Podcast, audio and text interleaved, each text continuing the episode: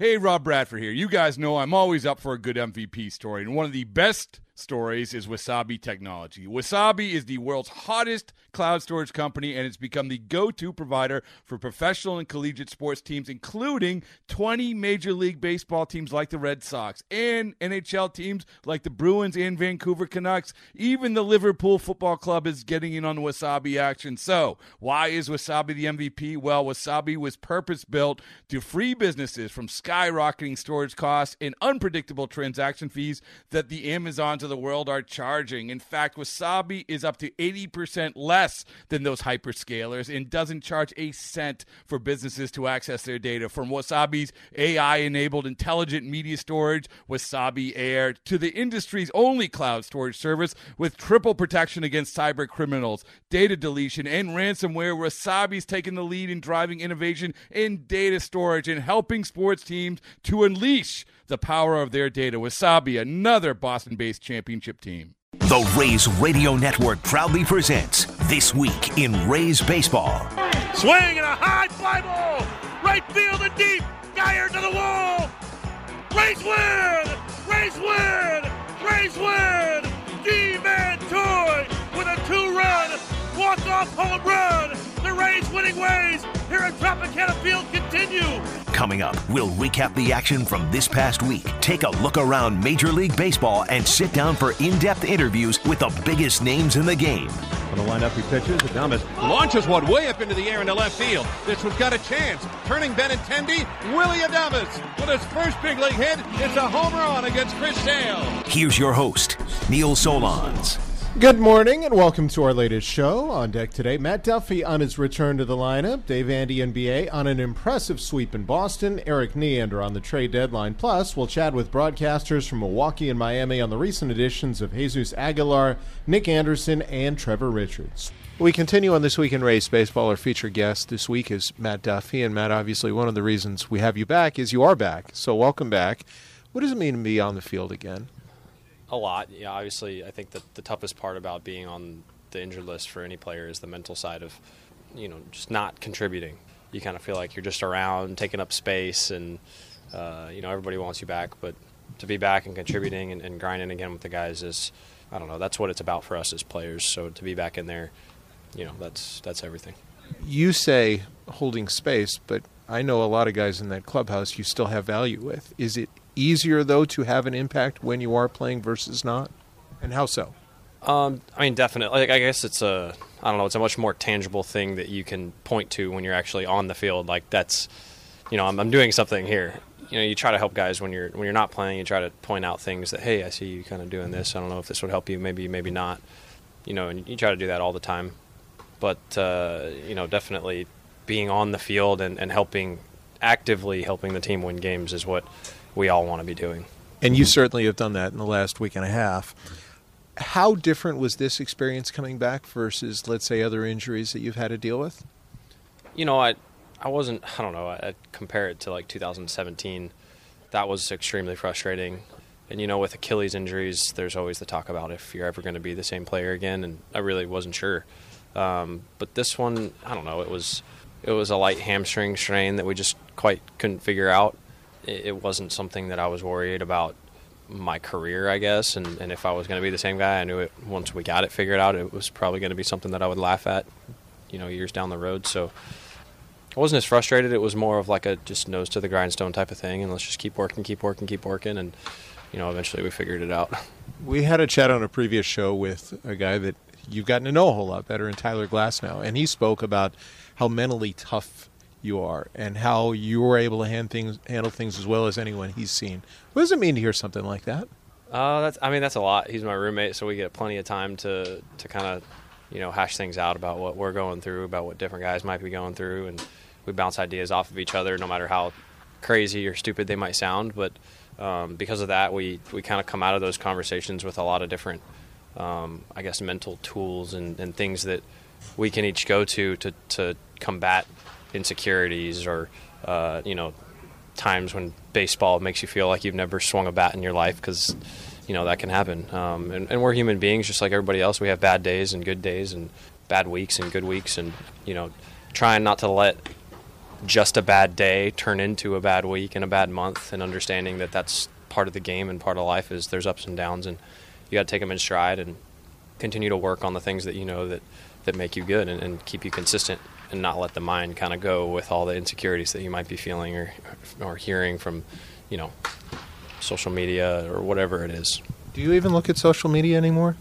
Not anymore. Yeah, to me, it's just I don't know. I think it's good for a lot of different things. You know, keeping in touch with friends and family is is definitely a positive. But in terms of like on-field performance, I think a lot of it is is just noise. Um, so I try to ignore it as best as possible. You also mentioned the human aspect of this, and I think this is probably one of those weeks where sometimes we don't understand the the challenges of the human aspects of the trade deadline. You were dealt to the Rays three years ago. How difficult was that at the time, and how has that experience helped you? You know, that was that was tough. The only place I had been was San Francisco. Um, getting traded away from a contender when, when when you're on a contending team, you know, with the trade deadline, you're always thinking, how can how can we get better as a team? And oftentimes that doesn't involve you being traded away.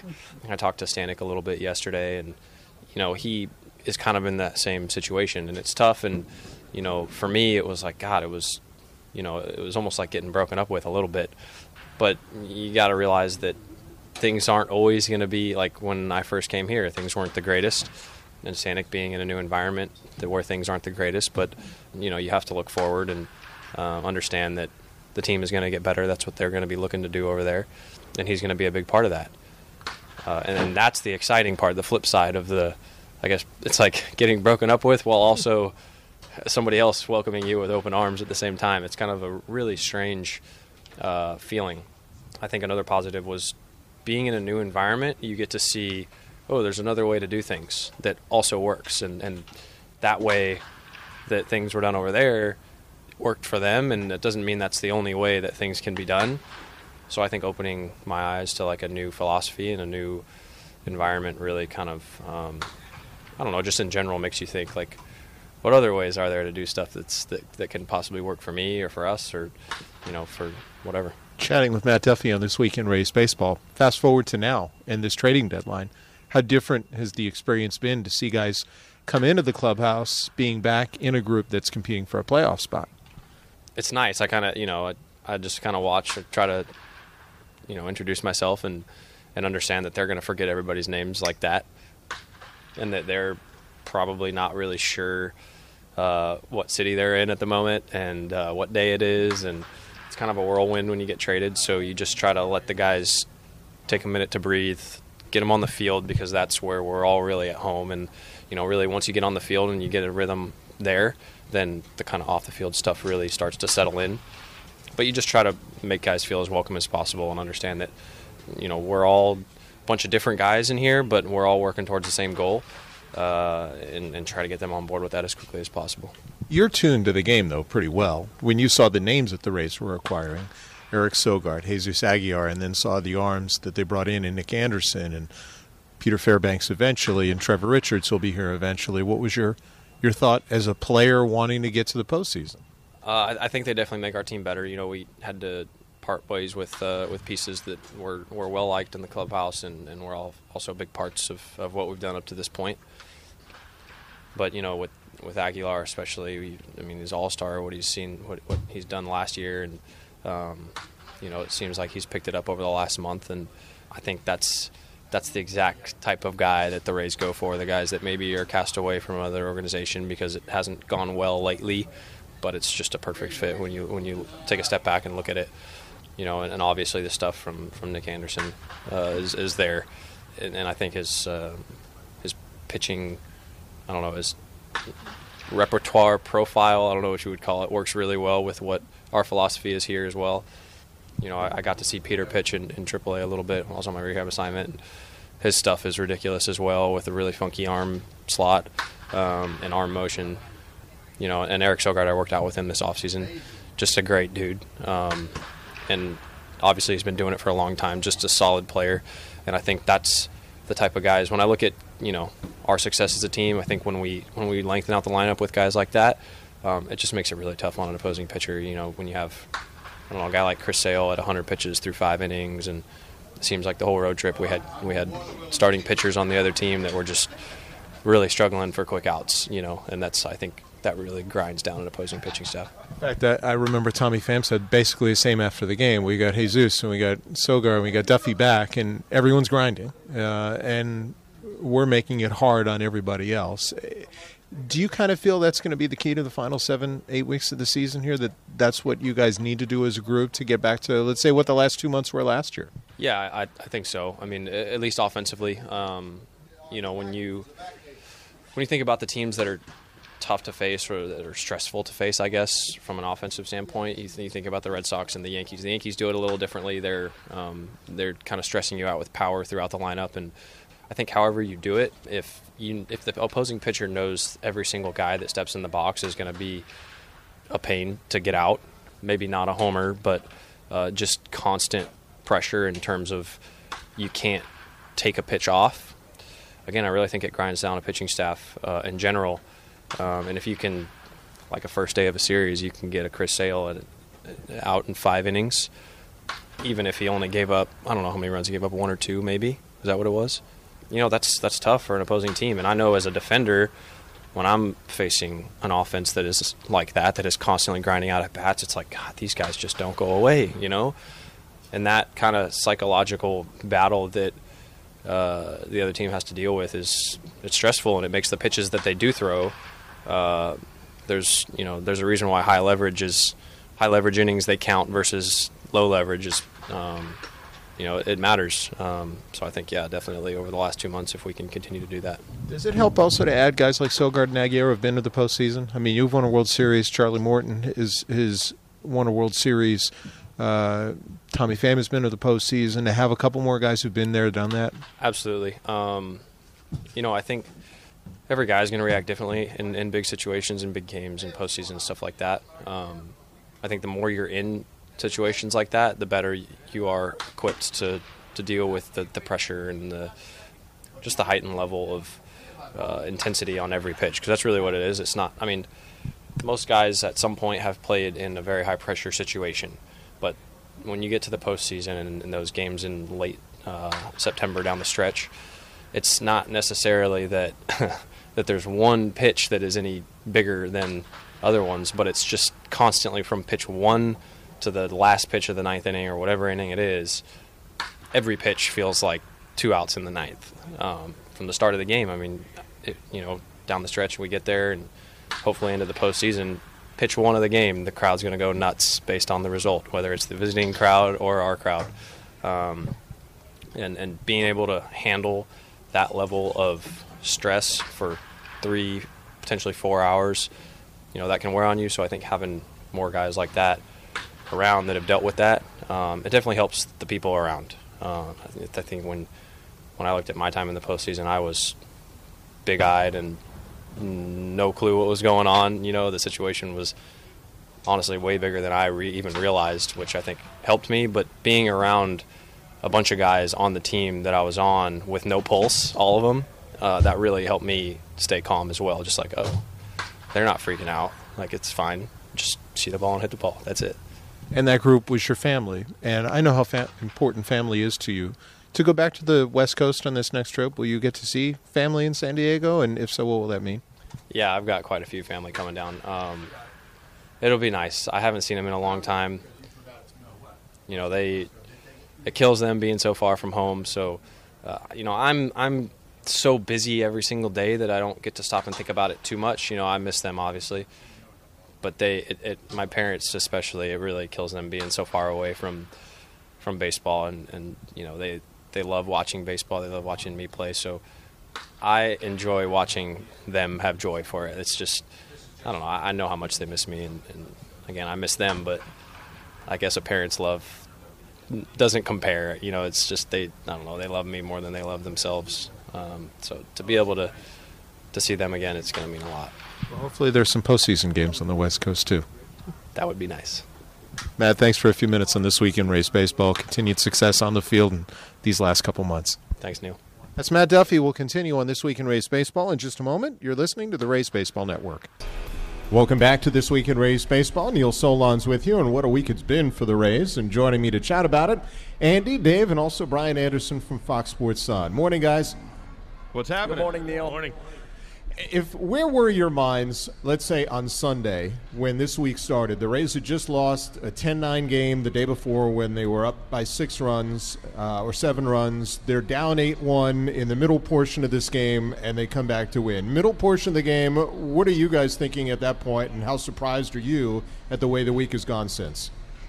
Well, I think like anybody else, you're, you're thinking to yourself, with Boston looming after the way that Boston played against the Rays here, uh, you can't have this. I mean, these are the winnable games that you have to go on the road or even at home and win. So you have that horrifying loss on Saturday. Now you're down, you know, eight to one on Sunday, and you're thinking to yourself, is this the beginning of the spiral where they start to fall out of this thing?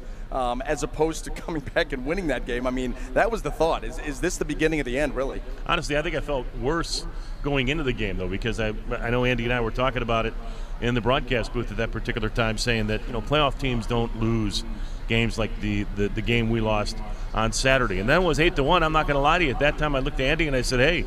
Why don't we just return the favor? We gave them a seven-run uh, comeback the night before, so kind of jokingly said, "Now we got them right where we ha- want them, and we're going to come back." And I, didn't see it happening, but we did, and uh, it's, it's turned the whole week around. But you know, again, that what happened on Saturday, obviously doesn't happen to too many playoff teams, and uh, that stuff it needs to be rectified. And I still think there's a little bit of a residual effect now from the rest of the season on, where you're really not going to feel 100% until you get the 26th and 27th outs. Well, I'll be honest. I mean, uh, and it doesn't reflect very well on me, but you know, Dave sounds like he's the excitable one on the air, and he probably is.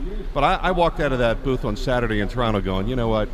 I'm not so sure this team has it. And and lo and behold, they came back Sunday, and it reminded me that I've got to practice what I preach. You always say, and BA, you know this, not getting too high when you win, not getting too low when you lose, but this game will test you on that. You know, I, I 100 plus games into the year, you can't lose games when you're winning uh, whatever it was, eight to two or whatever the heck it was, nine to two. And lo and behold, it's taught me that lesson again that you know sometimes things get crazy uh, in baseball, especially if you get to a, a stretch run or a postseason. You know, things get weird. Uh, things happen that you're not prepared for. Big leads go away. Things that the team, you know, how many times do we have to say this team is designed to win close games and tight games and probably low scoring games? That's not the way the week has gone. And yet they've still won, what, seven out of eight games. So it's been another smack to my head saying, come on, Freed, you got to practice what you preach. You got to stay in the middle of the ground. And thankfully these guys have, because really it's been a week of the hitting, picking up the pitchers. Well, and, and doesn't it speak to the character of this team, too, the resiliency Yes. of this team? And that really does bode well for the stretch run, the way that they were able to bounce back like that. And not it's not even about bouncing back from the tough Saturday loss and winning on Sunday, but it's what we're talking about. Midway through that game, you talk about a group that could have just, you know, mailed it in and headed to Boston. But they, they did not do that, and I think that that really uh, is, ex- you know, it's exciting to think about the, you know, what this team could accomplish here down the stretch. I'm also thinking too, Neil, that in, in 2013 we learned the lesson that every single game matters. If one weird loss happens in 13, then they don't get to game 163 to play the Rangers, and they don't get to the wild card. So every one of these games now, I know you can't look at it like football, uh, but I can't help but think that each one of these games right now really, really matters. They do, and can you contrast? I mean, the feeling that you guys had Sunday to what it was like Thursday, walking out of Boston with a split and an eight and one record against the Red Sox. The the last team to win eight games there was the 1966 World Champion Orioles. Well, I mean, we, we say this every time we walk out of there with a win. There's nothing better. I mean, uh, you know, again, to be able to walk into Fenway Park, quiet the fans down, and, and, and then make it to the point where about the only thing they're looking forward to at the end of the game is to sing in the eighth inning so they can leave. And that seems to be the way things went this year with the Rays in that particular ballpark. And, you know, we talked to a couple players after the game, and they said that the energy of that place or the uh, you know again it helps them and helped the Rays to that eight and one mark. But yeah, walking out of there on uh, Thursday night was uh, was pretty good to be able to go in there and sweep, start to open up a little distance between ourselves and the Red Sox. And uh, you know it, it, it, it hasn't always been that way in that particular ballpark, but it sure felt good uh, a lot here in 2019. They're they're a weird team, by the way. The Red Sox. Oh, Sox. my That- gosh. that's a team that is just as bizarre as they get. That hitting is every bit as good as they were last year, and with star pitchers everywhere you turn in that rotation. and they're all coming up short. And, and whether it has to do with the extra innings or whatever from last year in postseason, we do know it is hard to come back for whatever reason, right or wrong. But I mean, think that the Rays piled on Price and Porcello and Cashner, three legitimate big league veteran starters. The Rays just torched them. You know, and that's the thing. When you talk about that Red Sox team, they, they want to focus on the bullpen and the issues out there by the time the bullpen gets it a lot of times now here, especially here recently, the game's already out of hand. It's the starters not getting the job done. It is kind of crazy when you think about that lineup. You think about the first three guys in that lineup between Betts and Devers and Bogaerts, the top three in Major League Baseball in runs scored. You think about the years that these guys are putting together with JD Martinez and all that, and yet still it has been somewhat of a train wreck. But what really stood out to me in that series was it was almost like as the series continued on, the Rays were taking the will away from them. The effort level in that third game was awful. Pop up foul territory. Rafael Devers doesn't even go for it. Takes a couple of steps, watches it as it lands on the railing of the Rays dugout. Could have been camped underneath it for an out couldn't have been bothered by going over there and doing that. And so you just wonder, you know, these guys are going to swing the bat, they're going to put up their numbers, but are they going to do the little things that that you need to do to win ball games? And is the pitching going to come around? All of a sudden, they go up to New York in that big series, and guess what? The Yankees have handled them three straight losses in that series. So you just wonder, uh, this Boston team is not, uh, you know, circling the drain quickly and now has lost seven in a row. And you speak of lineups, and to me, the biggest difference in the story this week has been the Rays lineup. And I, is it me, or is there no coincidence that Matt Duffy's in the lineup playing regularly, and that has helped, along with the additions of Eric Sogard and Jesus Aguilar?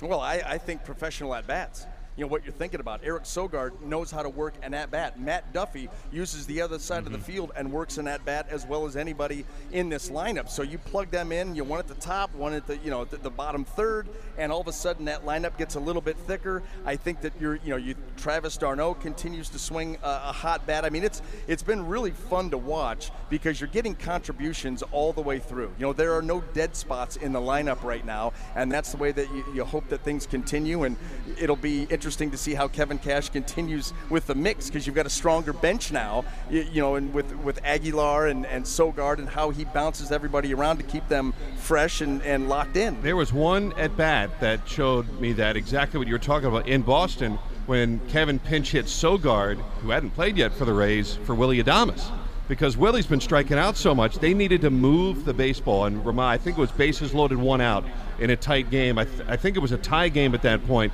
and he takes out Adames, which he hasn't been doing, and he puts Sogard, up simply because he knows he's going to move the baseball. Yeah. There, he's not going to strike out, and lo and behold, he didn't even hit it well. It's just a tapper. The Rays grabbed the lead and, and never gave it back. That was a big yeah. moment, a sea change, really, on how Kevin operates on this I know we, we, we preach versatility, but I think, uh, you know, again, when we look at the uh, the lineup now, we have some diversity to this lineup. It seemed like when you would get one of our guys out, you can get almost every one of our guys out because they had kind of the same swing plane, kind of same approach. And now by bringing Duffy in and Sogard and a couple other guys, d'Arnaud has slowed the game down a lot. I think we've got guys now that are putting together tougher at bats because for that stretch there, for about the last six weeks, we weren't really making pitchers work hard at all. They were getting two and three pitch at bats. They were able to get on runs and be able to get to their bullpen just the way they wanted to. And now I think by bringing in a Duffy and by Sogard being added to the list, and then d'Arnaud just looks like He's just looking for a particular pitch, and he's spoiling off pitches and giving himself a chance to get a big hit,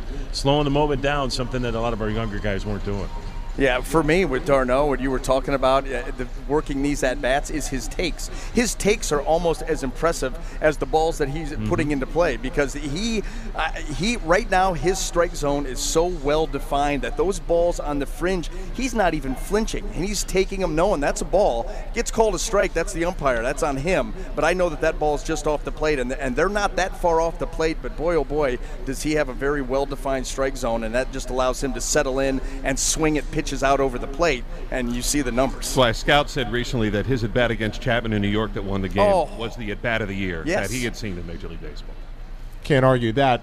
From your standpoint, what were you guys thinking after now you've had a couple days to digest what the Rays did at the deadline and how much it'll help this group going forward in the final two months?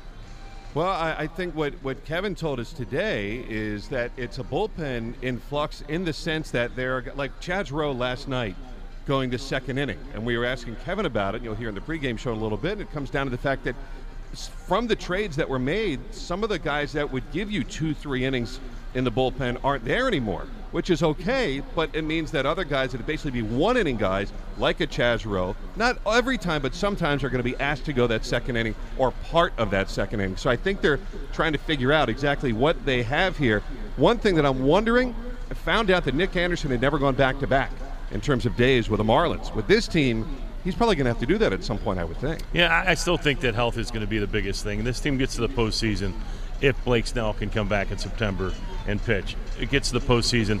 Tyler Glasnow gets back sometime in September, and even in the opener role or maybe as a, a bullpen one inning or two inning guy can pitch. Th- this team still has to get healthy. This team, I think, right now, obviously, it's been nice to see them win five games in a row. And are they a playoff team? I think we're kind of in that mix to be a playoff team, just like I thought we were at the beginning of the year. But I think if we get healthy, we get some of these guys back, and I think Brandon Lowe's at the top of that list, and we don't even know what's going on with him. He, it seems like every time we think he's getting closer, he takes two or three steps back, and that's hard to do for a guy that's having trouble walking right now with a sore leg. So it's a situation here for me. Uh, I, I, we get better if Jose Alvarado comes back and pitches like Jose Alvarado did in April. We get better if Diego Castillo pitches like he did yesterday, is able to work around the leadoff double, something that you know he's really had a tough time doing this year. Where if the guy gets on base, it seems like he always comes around and scores because he doesn't have the swing and miss stuff that he had at the beginning of the year. So to me, there's still, health is still the biggest thing. The trade deadline, you know, I like the acquisition of Sogard. I'm anxious to see what Aguilar can do here, but we're not going to get there if we're going to by out pounding the Yankees or outscoring teams. We're going to get there by pitching. That's that's run prevention's a big big thing with this Rays team. We got to get back to that, and we got to get some of our guys on the mound, get them back healthy. Could not agree more. And I think for me, the trade deadline kind of smoothed the edges to this team. You know, when you bring in a lefty scrapper like an Eric Sogard that has that versatility, you can play him in different places. You bring in the right handed thump of Jesus Aguilar coming off, you know, 35 home runs, 108 driven in. And the people from Milwaukee say that his month of July has looked much more normal than the beginning of the season, where he got himself into a hole um, out of the gate. And then as far as the pitching staff goes, Nick Anderson uh, on the back end, I agree with you, Andy as far as you know pitching back to back because uh, you know Kevin Cash and, and this staff ask an awful lot of their bullpen, and so that's something that he's probably going to have to adapt to. But you saw last night what he's able to do, just come in and overpower people at the back end of games. And then I'll be interested to see Trevor Richards. Is he going to be the right-handed bulk guy? Maybe you get a, a situation where Poche is going to be the opener, and then here comes the change of pace righty, you know, to, to eat up four or five innings because it seems like he is absolutely built for that role. Um, but it certainly gives Kevin Cash a lot of options. And then Dave, all of those guys that you mentioned, injury, uh, you know, concerns that if they're able to come back and contribute, boy, does this team get strong uh, in a hurry. In other words, I think we all agree this week has been more the aberration. We're not going to win a lot of eight to five games. If that's the way we have to win, it's going to have to be through pitching and defense now.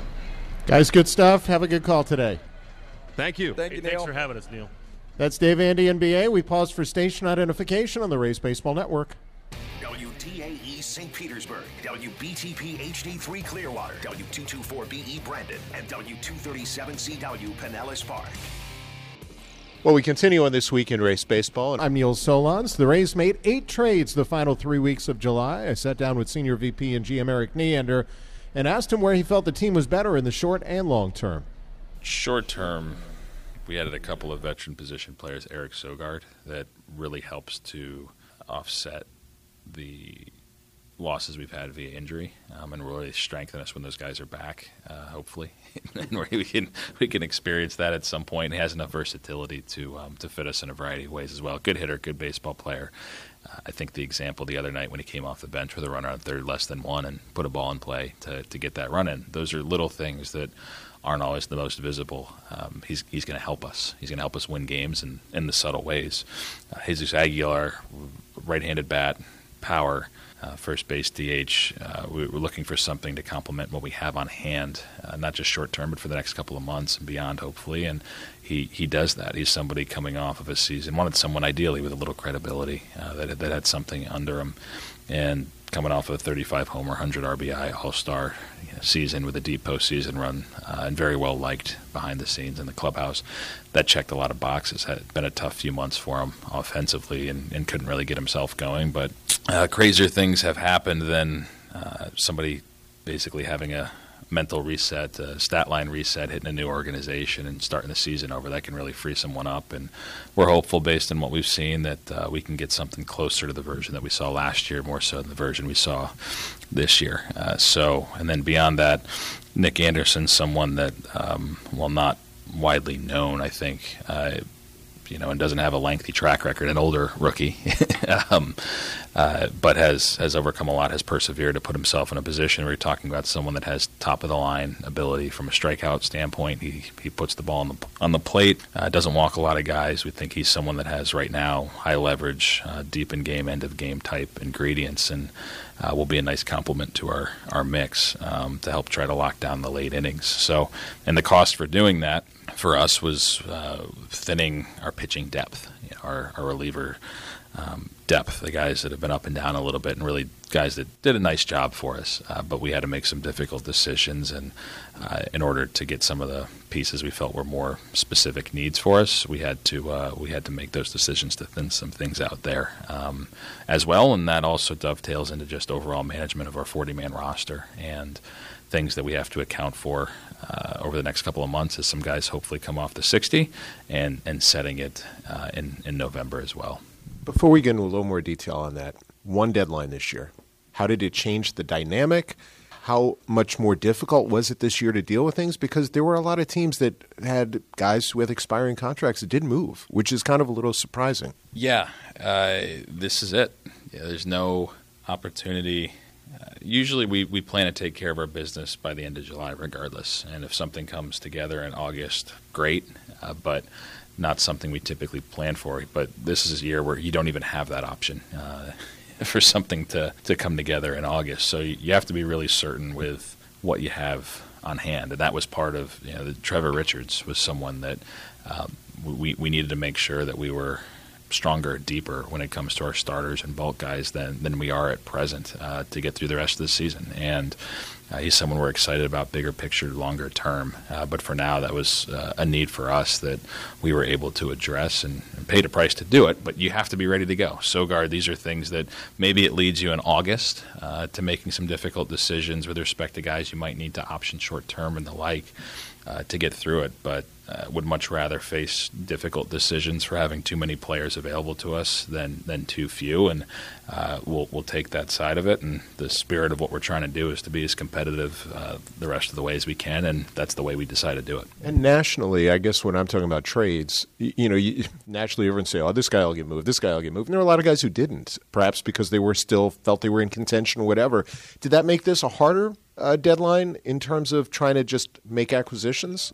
I think there been more teams that you know, remained in it this year than than there have been recently, and that the supply itself perhaps was more limited in that sense. But you know, we try to be in tune with the market. Uh, we try to be aware of what's accessible, and at the end of the day, we, we just have to focus on that. So whether we wish there were additional possibilities or not, um, you just you gotta you gotta go with what you have, and we feel like we surveyed the clubs pretty well to know what was potentially feasible, what might not be, and uh, made made the most within uh, those parameters, and really excited for the way it came together. The Aguilar and Sogard editions. How valuable is their clubhouse importance and also the fact that both have been through playoff races where you do have a team that doesn't have a lot of that. Yeah, it's it's something that we've spent a lot of time on. Um, there's there's no measuring it. You know, these are intangibles. These are um, stabilizing forces when you get into pressurized environments. I, I would say um, we think the world of the group we have, and if you, you look up and down our roster, these are guys that by and large had to overcome a lot of adversity, had to demonstrate a lot of persistence to get the opportunities that, that they have. And those are life experiences that can serve them really well and have when it comes to our, our clubhouse culture and the way we compete and so on. But uh, there's no substitute uh, for the experience that comes with playing deep into the postseason, and uh, those are different stresses, pressures, and, and frankly, even the games we're having right now. When you go to Yankee Stadium in Boston, when you're competing, that's very different than the experiences last summer when we were playing well uh, because we were coming from behind. So that's a big deal. Um, I think it's really nice for the guys to have a few additional reference points on top of Duff and someone that's played in the World Series, et cetera. But we don't have many, so that was certainly a value, and we prioritized what they could do for us on the field. But those experiences were were absolutely a factor as well. How similar is Aguilar to Tommy Pham in that I look at his numbers. His chase rate didn't go up a lot from last year.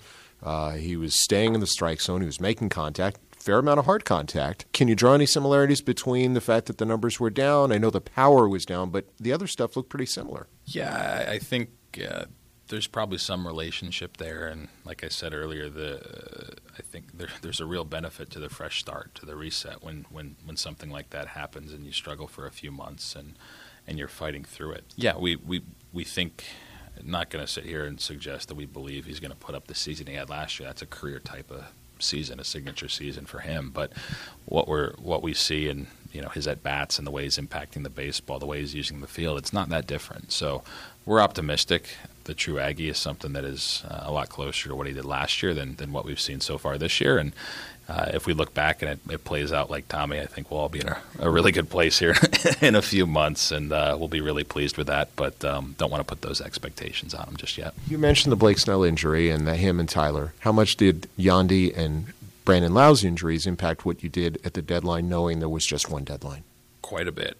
It was, or it at least opened our our minds up to considering a Sogard acquisition and, and the fact that, that Sogi is someone that can play a variety of positions, can go infield, can go outfield, play him well. Um, that that really helps because this is this is what you got. And we got some guys in AAA that have played really well for us, and they're they're going to be in the mix here too as we as we move along. But just felt that the the acquisition cost to get someone with his experience, with the contact ability, and the way he kind of fits the bigger puzzle of our club right now was was huge, and and really can cover us as we wait for some guys to, to return and, and not just cover us, but he'll be a big part of our team even upon them returning. And you alluded to it. You're a 38 man on the 40 now. You have some guys you have to protect come November. You also have some guys who I could argue are deserving of an opportunity now. How much of that played into the decision to move some players that it's tough to move, but you have a roster crunch coming? Yeah, that's that's something that wasn't lost on us, and the priority was to see what we could do to help our major league team in a responsible fashion. But there was a secondary goal, which was to manage our 40 man, improve our flexibility, and put ourselves in a position where we, we have a little more maneuverability with, with our options to round it out uh, over the next couple of months. So, absolutely, the guys that we have off roster uh, in Durham and even a few below have done a really nice job, and uh, that that's in you know part of our thought process here as well. And making room for Banda and Glasnow, hopefully at some point. Yeah, absolutely. That when Anthony comes off the 60 day, which we fully expect based on his rehab progression, and, and Tyler, we're still counting on making a return this year. Those are two 60, uh, 60 IL spots, 60 day IL spots that uh, will be transitioned to 40 man spots, and we'll need to make room for them. So, just gives us an opportunity to create some flexibility in advance of that, and in the process, acquire a few prospects uh, that are further away, uh, but guys that we like, and hopeful that one day they'll help us out up here. And that is Rays Senior VP and GM Erik Neander with perspective locally on the players the Rays received. And now for an outside look, I spoke with Brewers broadcaster Jeff Levering about Jesus Aguilar get, to get his take on the difference between Aguilar this season and last it's really been interesting watching Jesus and what he's been able to do. Neil, of course, in 2017 is really when he broke out. He was not an everyday player. He was a nice fill-in piece and was a great pinch hitter off the bench. Had 16, 17 home runs, and then last year he just totally busted out. 35 home runs for him and and a guy who didn't he had one home run going into the month of May and then from May until the end of July is when he was really at his best and the second half kind of dipped down a little bit more but Jesus really established himself in the middle of that Brewers order last year and, and the Brewers wouldn't have gone to the playoffs and won the division without what he did um, he's also a very underrated defensive first baseman. I think a lot of people don't realize how good he is over at first. He's nimble for as big as he is. Uh, everything that's that's his uh, hit his way, he fields. He's a good picker over there, first base, saves a lot of errors from his defense. But the, for whatever reason, he got off to a really slow start. He was given the keys to first base at the beginning of this season. Um, it felt like he was trying to do a little bit too much.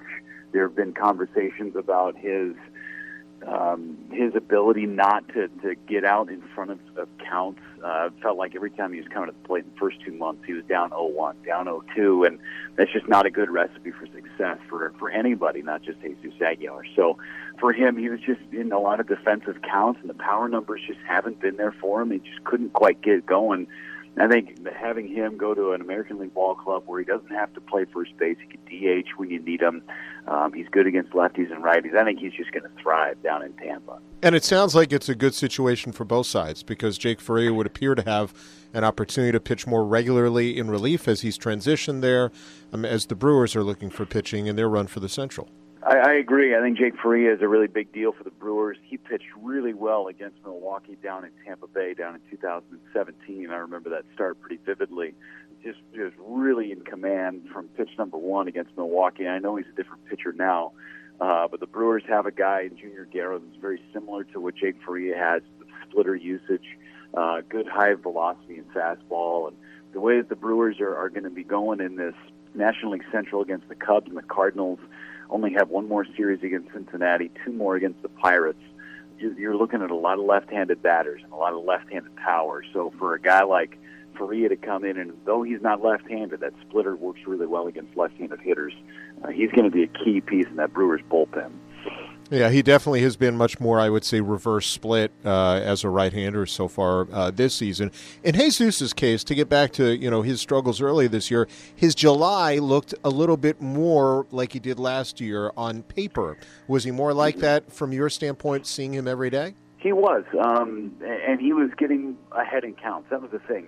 I mentioned earlier that he was taking a lot of first pitch strikes, and I feel like the league kind of got the book on him on, hey, look, he's going to take a first pitch strike. Why don't you just groove one? He's not going to swing at it anyway. Well, he started swinging at a couple of first pitches, and and he was getting some base hits, and he was getting some doubles. Again, the power just wasn't as as prevalent as it was a year ago, but at the same time, he was getting himself in better counts, and he was being more productive at that. So I, I think that's a really big piece to what Aguilar brings to the table is, is his aggressiveness. He's a good two-strike hitter, but there, there's only so much you can do with two strikes. He's changed up his mechanics just a little bit as well. He's, he's more wide open. He rests the bat on his shoulder. He's ready to go.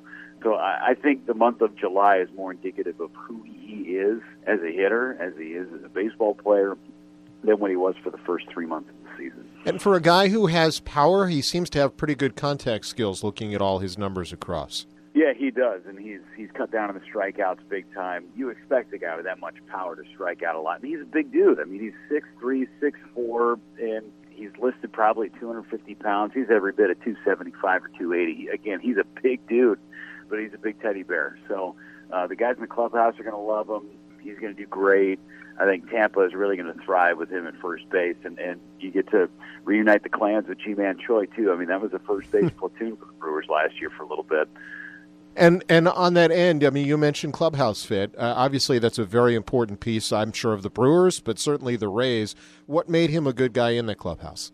He's just very uh, energetic and always kind of messing around a little bit. He keeps people on their toes. There's there's a couple of moments where he and Orlando Arcia, the Brewers shortstop, have, have become really close. Of course, they're both from Venezuela and they've known each other forever. But there have been times where Arcia will mimic some of Aguilar's motions over first base, and Jesus will do the very same thing of, of Arcia's motions, and, and Jesus is over there playing shortstop and batting practice and trying to field ground balls, trying to compete with Orlando. He's over at third base and trying to make no look throws to first. I mean, he, he just tries to keep things loose as much as you can. And you got to have that in 162 games. You got to have that loose factor. And but when push comes to shove, he's a very, very passionate player. He likes he likes hitting in the clutch. He's been very good in those situations of late. But for for Jesus, he, he's just going to be an immediate fit in that clubhouse. He's going to walk in the door, and it's going to be like he's been there for 10 years. And that's Brewers broadcaster Jeff Levering on New Edition Jesus Aguilar. The Rays got two players from the Marlins on deadline day, and I asked Marlins radio broadcaster Glenn Geffner about the character of Nick Anderson and Trevor Richards. Well, they uh, actually have very similar backgrounds, and both of them are uh, Frontier League survivors and uh, pitchers who flourished coming out of the Frontier League. Trevor Richards grew up in a small town in downstate Illinois, Aviston, Illinois, uh, not too far from St. Louis. Uh, went to a small Division three college, wasn't drafted, coming out of Drury University, wound up in the Frontier League, and next thing you know, a couple of years later, he's in the big leagues. Uh, Nick Anderson, another player who pitched at a small college and uh, wound up playing for not just a Frontier League team, but a Frontier League team that didn't even have a home. They they played all their games on the road. The Frontier League Grays, they called them the Frontier Grays for a season. Uh, and, and so he overcame that rocky beginning to get to the big leagues this year for the first time. Is now a 29 year old rookie. He was 28 when the year began. Uh, this is a guy who had put up good numbers in AAA for the Minnesota Twins last year. Had a great year. Never got a crack at the big league level though because of a 40 man roster issue. And uh, Marlins are really excited to be able to steal him from Minnesota in a minor league trade this past off season. He got off to a nice start, but these are two guys who've paid a lot of dues along the way. So while they're young major league pitchers, uh, they're not young necessarily. They've seen a lot. They've been through a lot. In both cases, Neil, they really appreciate the opportunity they have now. And I would assume that their perseverance is something about the kind of character those both guys have.